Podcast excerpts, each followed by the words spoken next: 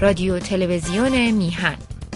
فرکانس جدید ماهواره Eutelsat 7A 7B at 7 degree east transponder A1 فرکانسی 10721 مگاهرتز. polarity horizontal.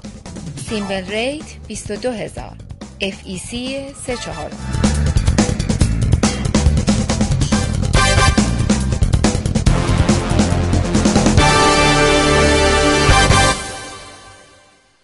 به نام خداوند جان و خرد که از این برتر اندیشه بر نگذرد.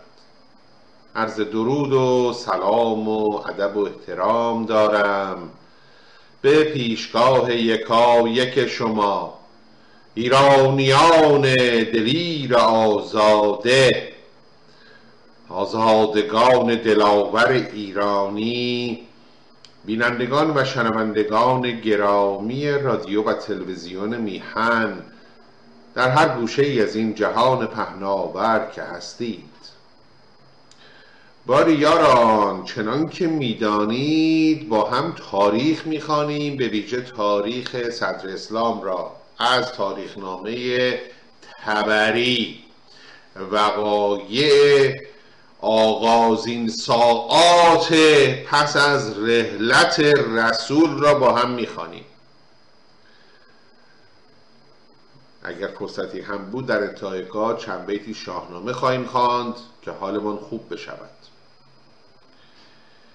در ماجرای رحلت رسول دیدیم که ساعاتی پس از وفات ایشان اعراب هم از مهاجرین و انصار در محلی به نام سقیفه بنی ساعده گرد آمدند.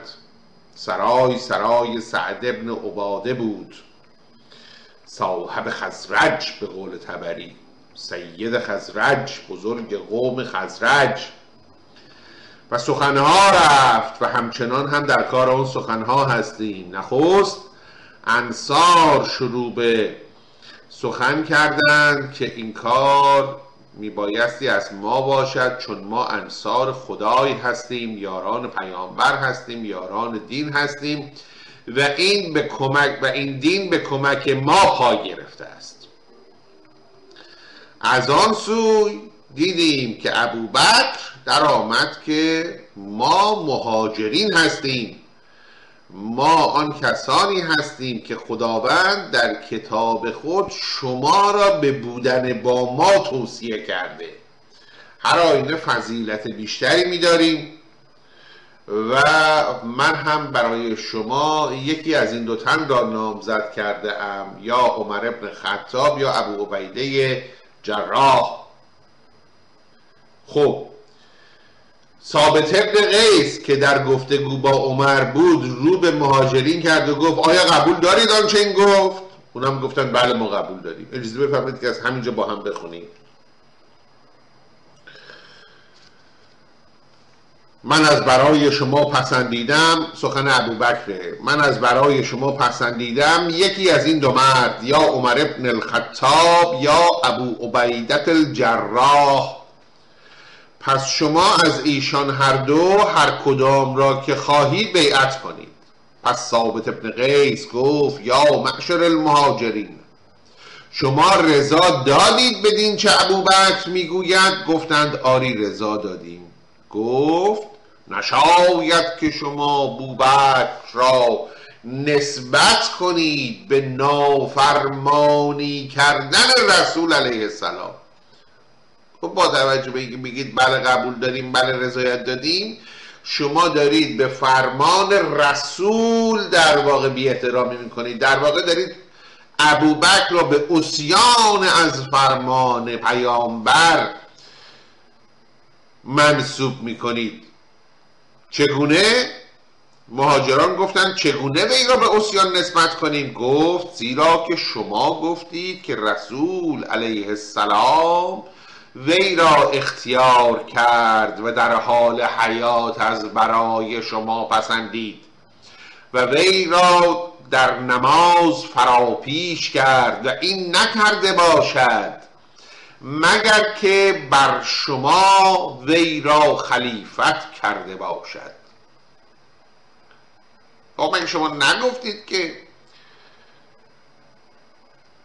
در زمان بیماری پیامبر او ابوبکر را پیش نماز ما قرار داد. در واقع در زمان حیات خودش تو گویی اشاره به ابوبکر داشته که جانشین او باشد. چرا که ابوبکر رو پیش نماز کرد.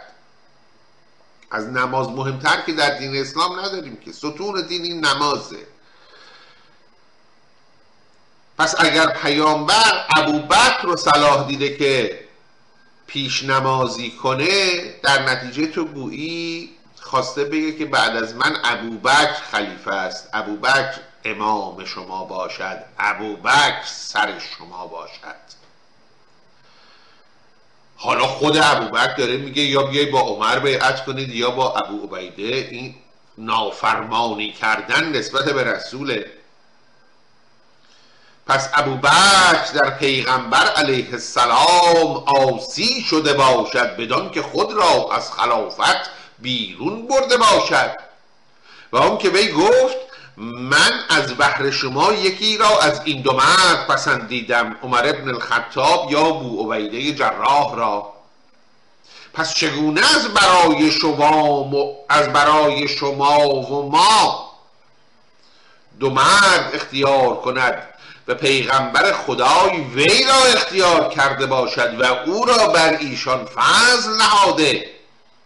یا خود شمایی یا معشر مهاجرین که در رسول خدای آسی شدید در این گواهی که بر پیغمبر خود دادید که او ابو بکر را خلیفت کرد. گواه تکلیف ما روشن کنید. بالاخره کدوماش؟ شما خودتون میاد میگی پیغمبر ابو بکر رو پیش نماز کرده. خود ابو بکر میگه یا با عمر بیعت کنید یا با ابو عبیده جراح تکلیف کدوماست بالاخره. ابوبکر نسبت به پیغمبر اسیان کرده یا شما؟ پس مهاجران بدانستند که ثابت قیس حجت آورد.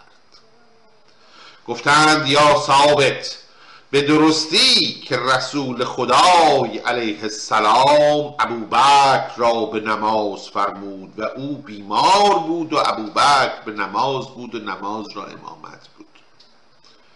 اینا فرمود آقا تو راست میگی. فهمیدن که حرفش درست.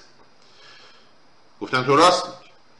ولی کن شما می‌دانید یا معشر الانصار که اول کسی که خدای پرستید بر روی زمین و پیغمبر خدای ایمان آورد اولیا و عشیرت و خیشان نزدیک بی بودن.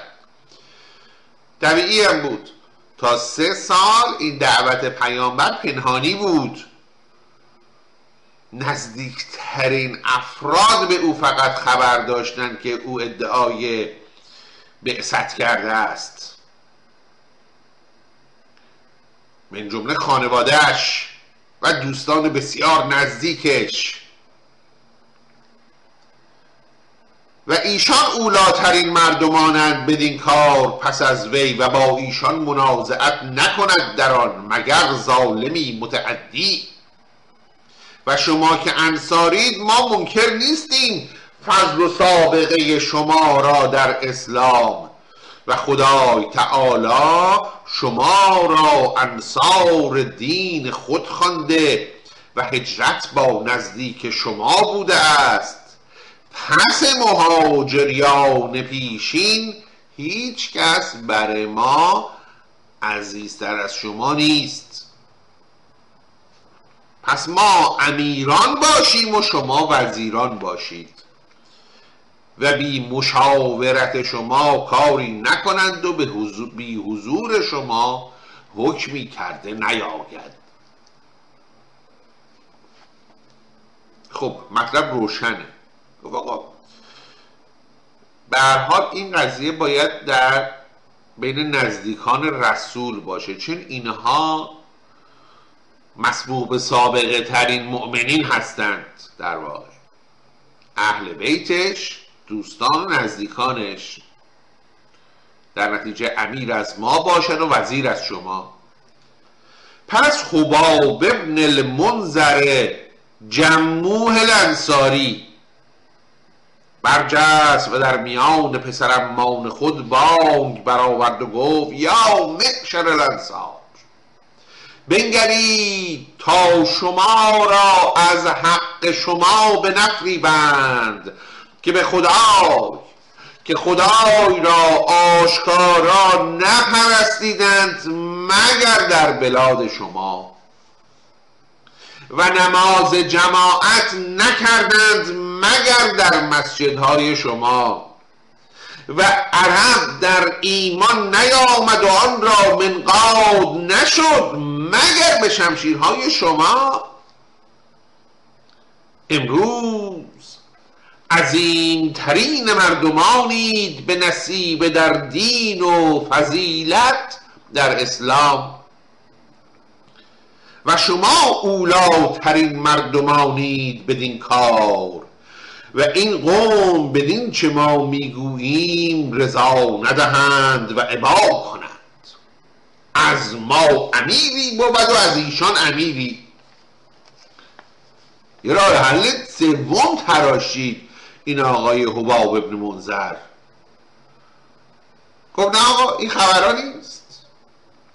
به هر حال درسته. ما شاید به اندازه شما در دین سابقه نداشته باشیم. اما یاری هایی که ما در حق این دین کرده ایم بسیار فراتر است از اون سابقه شما. پیغمبر به سوی ما هجرت کرد.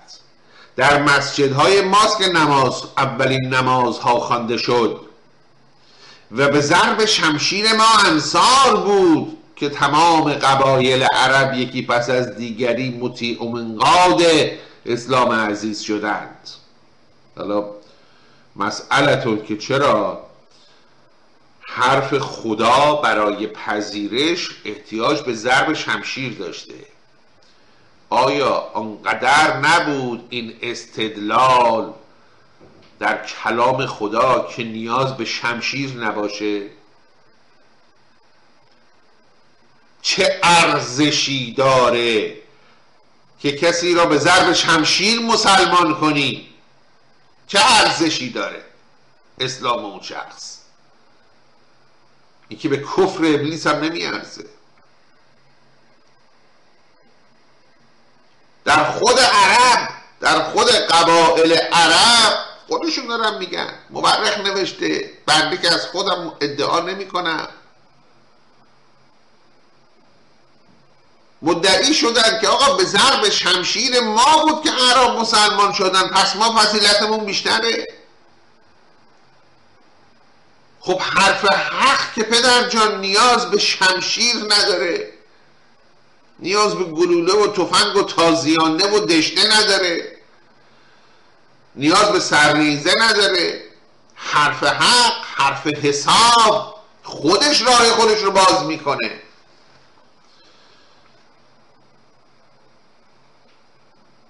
حالا حرف خداوند انقدر حساب نبود که خودش راه خودش رو باز کنه. حتما میبایستی ضرب شمشیر میبود. عجبا.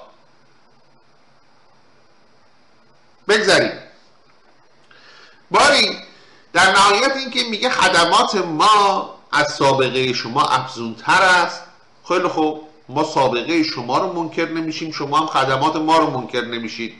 بنابراین امیری از ما باشد و امیری از شما. دو تا امام داشته باشه یعنی این جماعت مسلمین پس از رسول.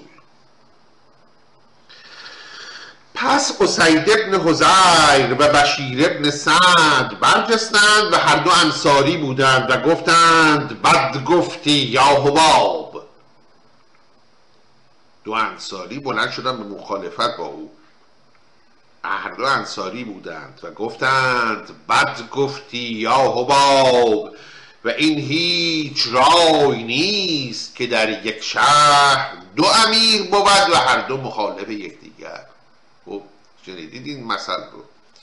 میگه دو پادشاه در اقلیمی نگنجند. در یک شهر دو امیر باشه. هر دو مخالف یکدیگر. حباب گفت یا اسید ابن حزیر و یا بشیر ابن سعد به خدای که من بدین جز عذر شما نخواستم و چون شما عبا کردید و قوم دیگر با شما عبا کردند و رضا ندادند بدانستیم که از جهت و قبل شماست. و حباب ابن منظر برخواست و این بیت ها بگفت شروع می‌کنه شعری را که در اینجا به عربی آورده شده می‌خونه. چون حباب از این شعر فارغ شد عمر ابن خطاب روی فراوی کرد و گفت یا حباب این سخنی عظیم بود که گفتی. زیرا که دو شمشیر در نیامی راست نیاید و عرب بدین رضا ندهد. نمیشه دو تا پادشاه نمیشه داشته باشی. دو تا خلیفه نمیشه داشته باشی. دو تا امام نمیشه داشته باشیم یکی از انصار یکی از مهاجرین. عمر داره میگه اگر شما را امیر کنند و پیغمبر ایشان از غیر شما بوده باشد. ولی کن ایشان امیر کسی را کنند که پیغمبر از ایشان بوده باشد. و در آنچه گفتی یا حباب فساد هست. هم در دین و هم در دنیا. که اگر امروز دو امام بود فردا نیز دو امام بود. و نشاید که امام جز یکی بود. نه آقا اینجوری که اصلا نمیشه دو تا رئیس داشته باشیم که جو در نمیاد رهبر باید یه دونه باشه. این یه دونه باید از خیشان پیغمبر باشه از نزدیکان او باشه از قبیله او باشه. پس حباب ابن منظر گفت یا معشر الانصار به سخن این مرد و اصحابش التفات مکنید که آنگاه نصیب شما از این کار بشود. و اگر عبا کنند و رضا ندهند ایشان را از مدینه بیرون کنید. خب می‌بینیم که کار داره بالا می‌گیره. عمر آمده و گفته که آقا باید یک نفر باشه نه دو نفر خلیفه. و اون یک نفر هم از بین خانواده پیامبر باشه از قبیله او باشه از قریش باشه. خود قبیله قریش خودش توائف مختلفی داشت. طایفه بنی هاشم داشت طایفه بنی تمیم داشت طایفه بنی امیه داشت. توایف عرض می شود که متعددی داشت.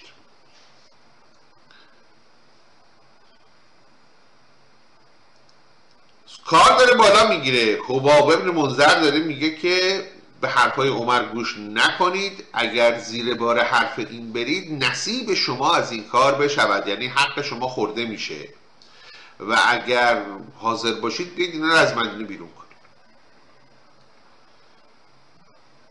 ایشان را از مدینه بیرون کنید و شما توانید که آن کنید و عرب دانسته است عزت و منفعت شما در جاهلیت و در اسلام. و به خدای که هیچ کس سخن من بر من رد نکند که بینی بی به شمشیر فرو نشکنم. به قبضه شمشیر میگه که حرف همینی که گفتم. عمر گفتا آنگاه خدای تو را بکشد یا حباب.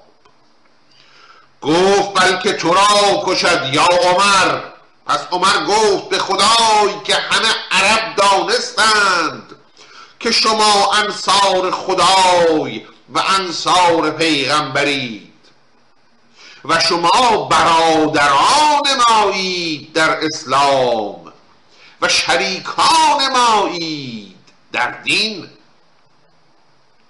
و به خدای که ما هرگز به خیر و شری نبودیم الا که شما در آن با ما بودید و شما دوستترین مردمانید به ما و گرامی ترین خلقید بر ما و شمایید داره هندون زیر بغل اینا می‌ذاره روایت. و شما اید که در حال خصاست و احتیاج دیگران را بر خود ایثار کردید و به خدای که شما همیشه تا بودید برادران خود را که مهاجرانند به مال خود ایثار می کردید و بر شما واجب است که اختلاف و پراکندگی این امت به دست شما بر نبود. و چیزی نکنید که از آن فسادها آید و قتل و خونریزش در میان امت. و چیزی دیگر است. نشاید که شما برادران خود را حسد برید بر چیزی که خدای تعالی ایشان را داده و به دیشان رانده باشد و حق ایشان گردانیده باشد. آقا دعوایی نداریم که شما برادران مایید دوست مایید عزیز مایید ما به شما بنا آوردیم شما هم با سعی صدر ما رو پذیرفتید. در نتیجه چرا دعوا؟ حرف می‌زنیم ما هم. قبول دارید که ما در این کار با هم برابر و برادری؟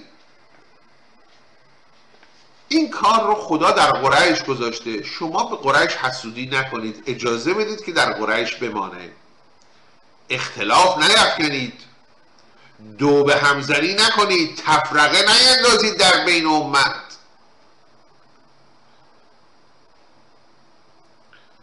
ثابت ابن قیس گفت ما به صاحب خود سعد ابن عباده راضی شدیم و او امیر ماست و سید خزرج است. و ما فقط سعد رو می‌خوایم. سعد ابن عباده که گفتیم پیرمردی بود و بیمار بود در اون ایام. و رنجور او رو کشون کشون آورده بودن اونجا. عمر ابن خطاب گفت یا ثابت سعد صلاحیت آن ندارد. ثابت گفت یا عمر سعد صلاحیت آن بیشتر دارد از غیر وی و بدان اولاتر است زیرا که سرای سرای اوست. و تو بر وی فرود آمدی اینجا که وایستادی همینجا خونه ایشونه. چی چی صلاحیت ندارد؟ پس حسان ابن ثابت این بیت ها بگفت آنگاه نوبت حسان ابن ثابت رسید تا ابیاتی رو بخواند در این باب. خب. چون این گفتگوها بالا گرفت از مهاجرین و انصار از جانبین بانگ و غوغا برخاست و سخن بسیار شد و کار میان ایشان سخت گشت تا حدی که قصد یکدیگر کردند. قصد یکدیگر کردن یعنی آماده نبرده با یکدیگر بودند پس معن ابن الادی الانصاری برجست و مردمان را ساکن گردانید و گفت یا معشر المهاجرین به خدای که هیچ کس از خلق بر ما عزیزتر از شما نیست ولی کن ترسم از آنچه خواهد بود و آن نزدیکتر است به عدل در امت محمد علیه السلام. پس عمر ابن خطاب فراپیش آمد و گفت یا میشر الانصار شما همه نشنیدید از رسول خدای علیه السلام که گفت الائمت من القریش یعنی امامان از قریش هستند. امامان از قریش باشند و این کار جز در میان ایشان نبود. بشیر ابن سعد الانصاری گفت بلی به خدای که ما این از وی شنیدیم و دانستیم که قوم وی خداوندان امارتند پس از وی. خب بله دقیقا ما اینو شنیدیم. گواهی میدیم حدیث سند درسته؟ و به خدای که خدای مرا منازع ایشان در این کار نبیند هرگز. از خدای بترسید ای جماعت انصار و با ایشان خلاف مکنید. پس ابوبکر گفت احسنت و رحمک الله و جزاک عن الاسلام خیرا. من این کار از برای خود نمی‌خواهم. اینک عمر ابن خطاب و آنک ابو عبیده جراح. از این دو هر کدام را خواهید بیعت کنید. پس عمر و ابو عبیده گفتند لا والله هیچ کس این کار نکند جز از تو و توی فاضل ترین مهاجرین و توی ثانی اسنین در غار و خلیفه رسول خدایی بر نماز. پس که باشد که بر تو تقدم نماید و بر سر تو والی شود؟ ابوبکر وقتی که رضایت انصار رو در واقع همراه دید بار دیگر گفت آقا من این کار برای خودم نمی‌خوام فکر نکنید دارم برای خودم چوچو خروش می‌کنم. یا عمر یا ابو عبیده هر کدومشون رو دوست دارید انتخاب کنید. و اون هر دو گفتن نخه اینجوری نیست.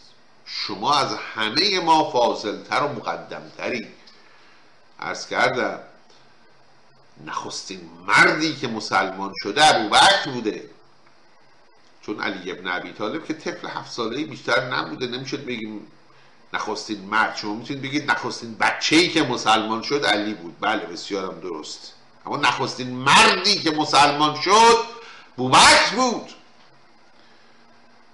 همان بوبکری که تار نیشابوری میفرماید در کتاب منطق تیر خواجه اول که اول یار اوست.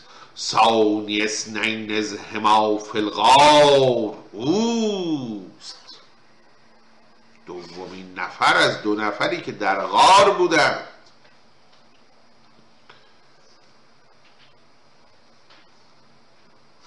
خب پس دیدیم که هر دو مشترکن عمر و ابو بیده گفتن نه این کار برازنده شماست و ما بر تو تقدم نخواهیم جست.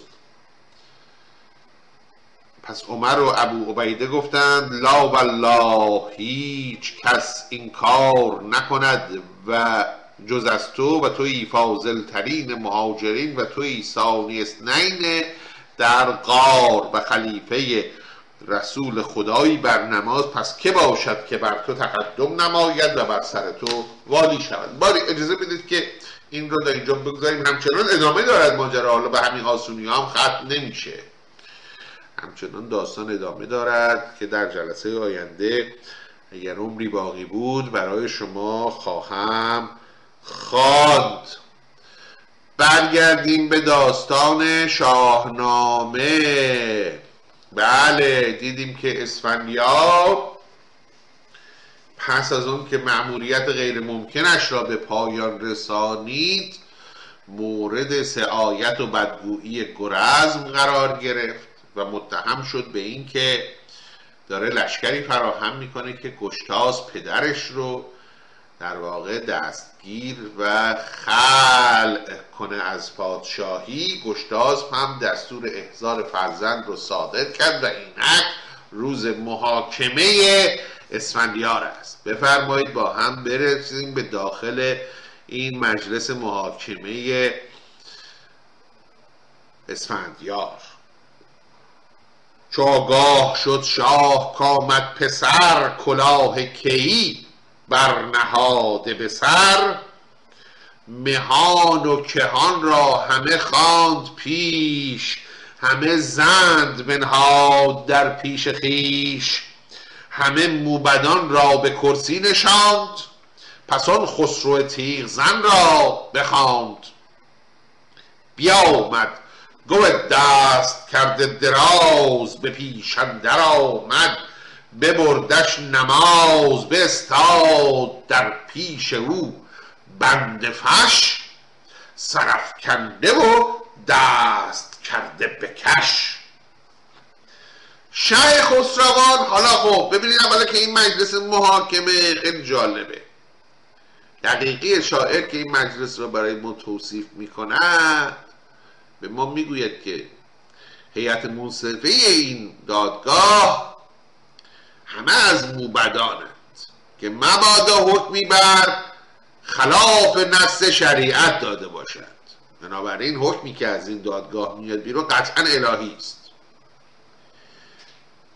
و حالا اینجا بازیگری گشتاس را ببینید. خب اسفندیار که کم کسی نیست. فرزند اوست. فاتح پیروزمند جنگی است که زریر سپه بود در اون جنگ کاری از پیش نبرد. از برکت بازوی تیغزن او دین زرتشت در کشور پراکنده شده.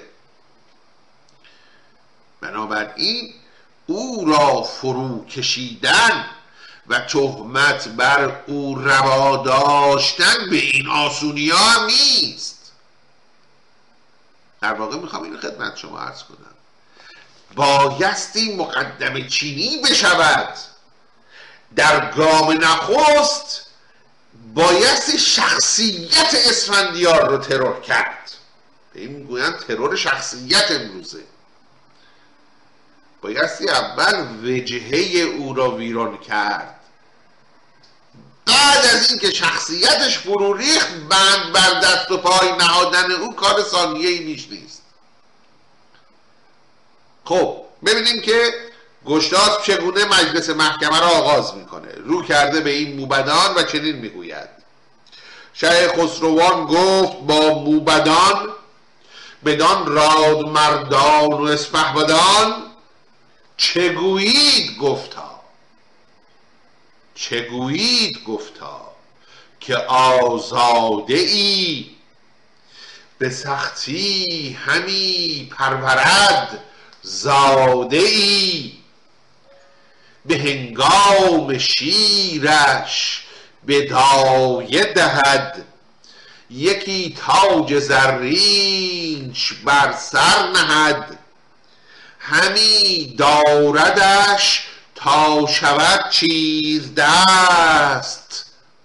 بیاموزدش خوردن و برنشست.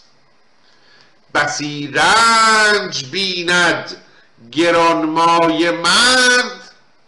سواری کند شازمود نبرد.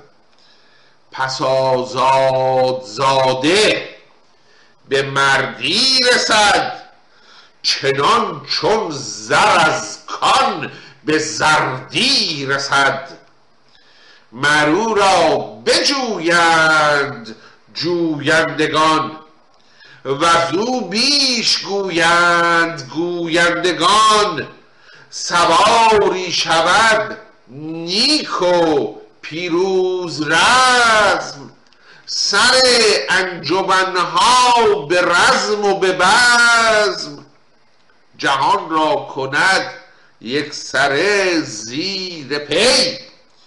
بباشد سزاوار دیهیم کی. چو پیروز گردد کشد یال و شاخ. پدر پیر گشته نشسته به کاخ. ندارد پدر جز یکی تاج و تخت نشسته به ایوان نگهبان رخت. پسر را جهان و درفش و سپاه پدر را یکی تاج زرین و گاه. نباشد بدان نیز هم داستان شنید از شما کس چنین داستان. ملاحظه فرمودی؟ به چه رندی گشتاس قضیه را با موبدان در میان می نهد که آقا حکم چنین پسری چیست؟ پدری فرزندی را به خون دل میپروراند و بزرگ می‌کند و جان خودش رو براش میده و ازش نگهداری می‌کنه و به تربیتش کوشا میشه و فرزند بر و بازوی برمیگشاید و بزرگ می‌شود. و حالا پدر فقط یک تاجی اضافه بر پسر داره. همه ارکان قدرت هم دست این پسره اما پسر به همینم هم داستان نیست و گاه پدر رو آرزو می‌کنه. او به راحتی می دید که نگاه های همراه با ابراز همدردی از سوی خسرو خوبان برمیگردد به سوی اسفندیار. منتها این بار حالت این نگاه ها به خشم و تندی تبدیل می شود گشتاس ادامه می دهد نباشد بدان نیز هم داستان. شنید از شما کس چنین داستان. زبهر یکی تاج و افسر. پسر تن باب را دور خواهد ز توطعه توطعه قتله. نقشه کشیده منو بکشه این پسر. کند با سپاهی خدا هنگ اوی نهاده دلش نیز بر جنگ اوی. چه پیران که با این پسر چه نیکو بود؟ کار کرده پدر. حالا شما چی میگید؟ خب نکند که شما بینندگان و شنوندگان عزیز متوقع باشید که این درباریان و در رأس همشون جاماس بلند شه و بگه اعلی حضرت ها این چه فرمایشی این همان اسفندیاری است که پیروزی را در میدان جنگ برای شما به ارمغان آورد.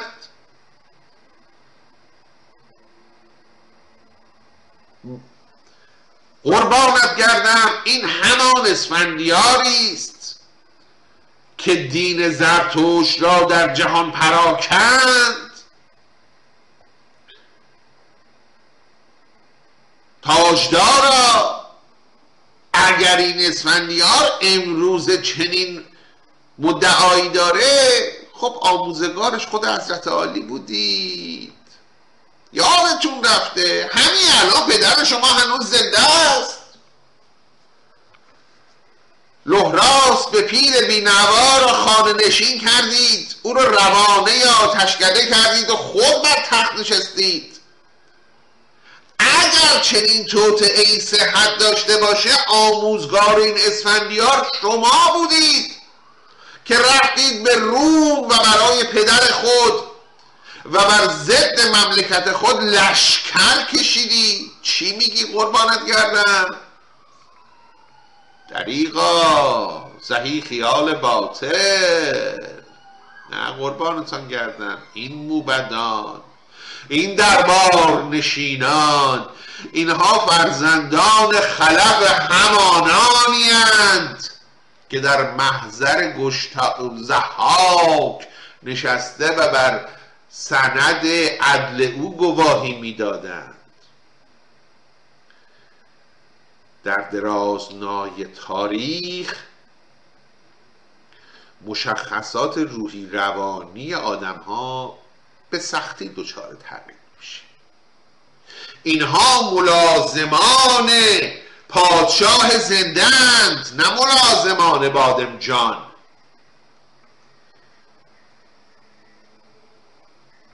بله گزینانش گفتند که شهریار نیاید خود این هرگز در شمار. پدر زنده و پور جویارگاه عجب. مگه خود همین گشتاس همین داستان رو نداشته؟ شما چطور همچین حرفی می‌زنید حضرات؟ پدر زنده و پور جویایگاه بابا پدری گشتاس هنوز زنده است. خب مگه پادشاه نبود؟ پس چطور در مورد گشتاس اون اشکال نداشت؟ حالا در مورد اسفندیار اشکال داره. می‌بینید چه عرض می‌کنم گزیناش گفتند که شهریار نیاید خود این هرگز در شمار. پدر زنده و پور جویایگاه از این خانتر نیست کاری مخواه. جهاندار گفتا که اینک به سر که آهنگ دارد به جان پدر. ببندم چنان کش سزاوار و بس ببندی که کس را نبسته است کس. تمام شد. محکمه انجام شد حکمم صادر. همین راحتی. و اسفندیار که مات و مبهوت دست و پایی می‌زند و تقلایی می‌کند بی نتیجه. پسر گفت ای شاه آزاد خوب مرا مرگ تو کی بود آرزو؟ ندانم گناهی من ای شهریار که کردست من در همه روزگار. به جان توی خسرو کامران کجا بردم این خود به دل در گمان؟ ولیکن تو شاهی و فرمان تو راست تو را و بند و زندان مراست. کنون بند فرمای و خواهی بکش. مرا دل درست هست و آهسته هش. حقلای بی نتیجه. سخنی که به گوش کسی فرو نمی رود. شه خسروان گفت بند آورید. مرو را ببندید و زین مگذرید. به پیش آوریدند آهنگران قل و بند و زنجیرهای گران. ببستند او را همه دست و پای. به پیش جهاندار کیهان خدای چنانش ببستند پای استوار که هر کش همی دید بگریست زار. چو کردند زنجیر در گردنش بفرمود آنگه به دژ بردنش. بیارید گفتا یکی پیل نر نونده دونده چو به پر. فراز آوریدند پیلی چو نیل مرو را نشاندند بر پشت پیل. ببردندش از پیش فرخ پدر دو دیده پر از آب و خسته جگر. فرستاد سوی دژ گنبدان گرفته پس و پیش اسپهبدان بدان دژ بردند بر کوهسار. ستون آوریدند از آهن چهار. مرو را بدانجا ببستند سخت ز تختش فکندند و برگشت بخت. نگهبان برو کرد پس چند مرد. گو پهلوان زاده با داغ و درد. بدان تنگی اندر همی زیستی زمان تا زمان زار بگریستی. باری یارا. و چنین شد که اسفندیار در دژ گنبدان به چارمیخ کشیده شد. محبوس و فعلا این خطر از سر گشتاسب جست. حال او فرزند را به توطعه علیه جان ذات اقدس شهریاری متهم و محکوم کرده. اما خیال می‌کنید خاطر گشتاسب آسوده شده او هنوز یک کار انجام ناشده دیگر نیز دارد. اینکه آن کار چیست و چگونه بدان همت خواهد گذاشت این زمان بگذار تا وقتی دگر چون که وقت برنامه به اتمام رسیده است. اجازه بفرمایید تا دنباله این حکایت شیرین و نیز دنباله آن داستان تاریخی را در جلسه آینده دنبال با سپاس از اینکه چون همیشه مهر کردید و وقت گذاشتید و به پای این برنامه نشستید و با آرزوی سربلندی و پیروزی و بهروزی برای یکایک شما نازنینان و به امید بوسه زدن بر جبین بلند آزادی در فردای میهن همه شما نازنینان را به ایزد منان می سپارم تا دیداری دیگر درود و دو صد بدرود و پاینده ایران.